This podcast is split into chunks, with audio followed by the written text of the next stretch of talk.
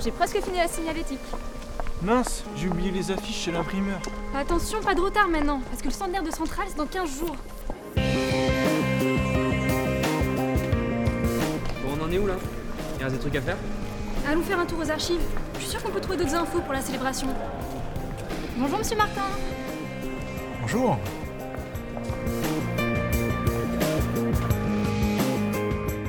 Camille, regarde les vidéos. Antoine, les photos. Thomas, les revues. Et moi, bah, tout le reste sur les archives numériques.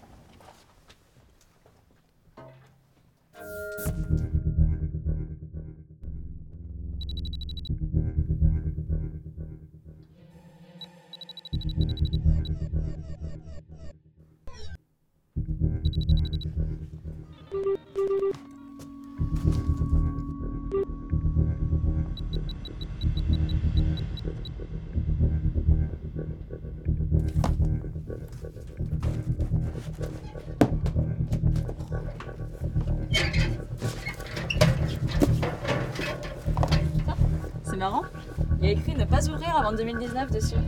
T'es bien tombé, Thomas.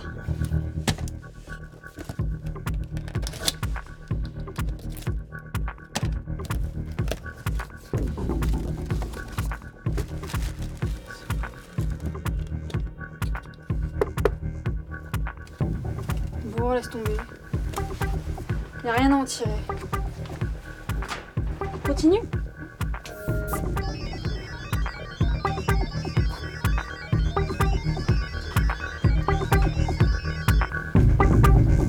C'est énorme. On tire vraiment un truc, le vrai.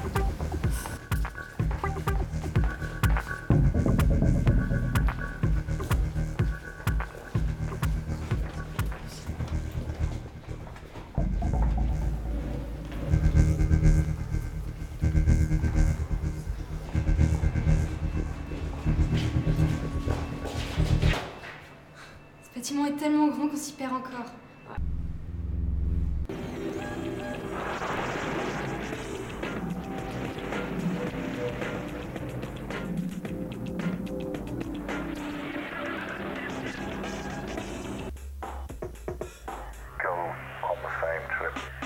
Un campus de 16 hectares dans le cadre privilégié de la technopole de Nantes. C'est vraiment énorme. Ouais, il réagit à ce qu'on dit. Laisse-moi essayer, Marie.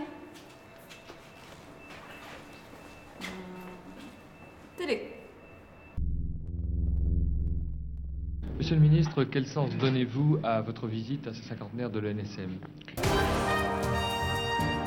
Question pour un champion spécial Grandes Écoles, une émission présentée par... Gilles Pigeonnet-Cabot, j'ai 40 ans, je suis professeur à l'école centrale de Nantes.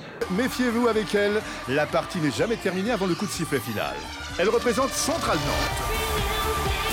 Parmi les rares skippers à être arrivés de l'autre côté de l'Atlantique, la Lou Rouquerol, il avait travaillé avec l'école centrale de Nantes.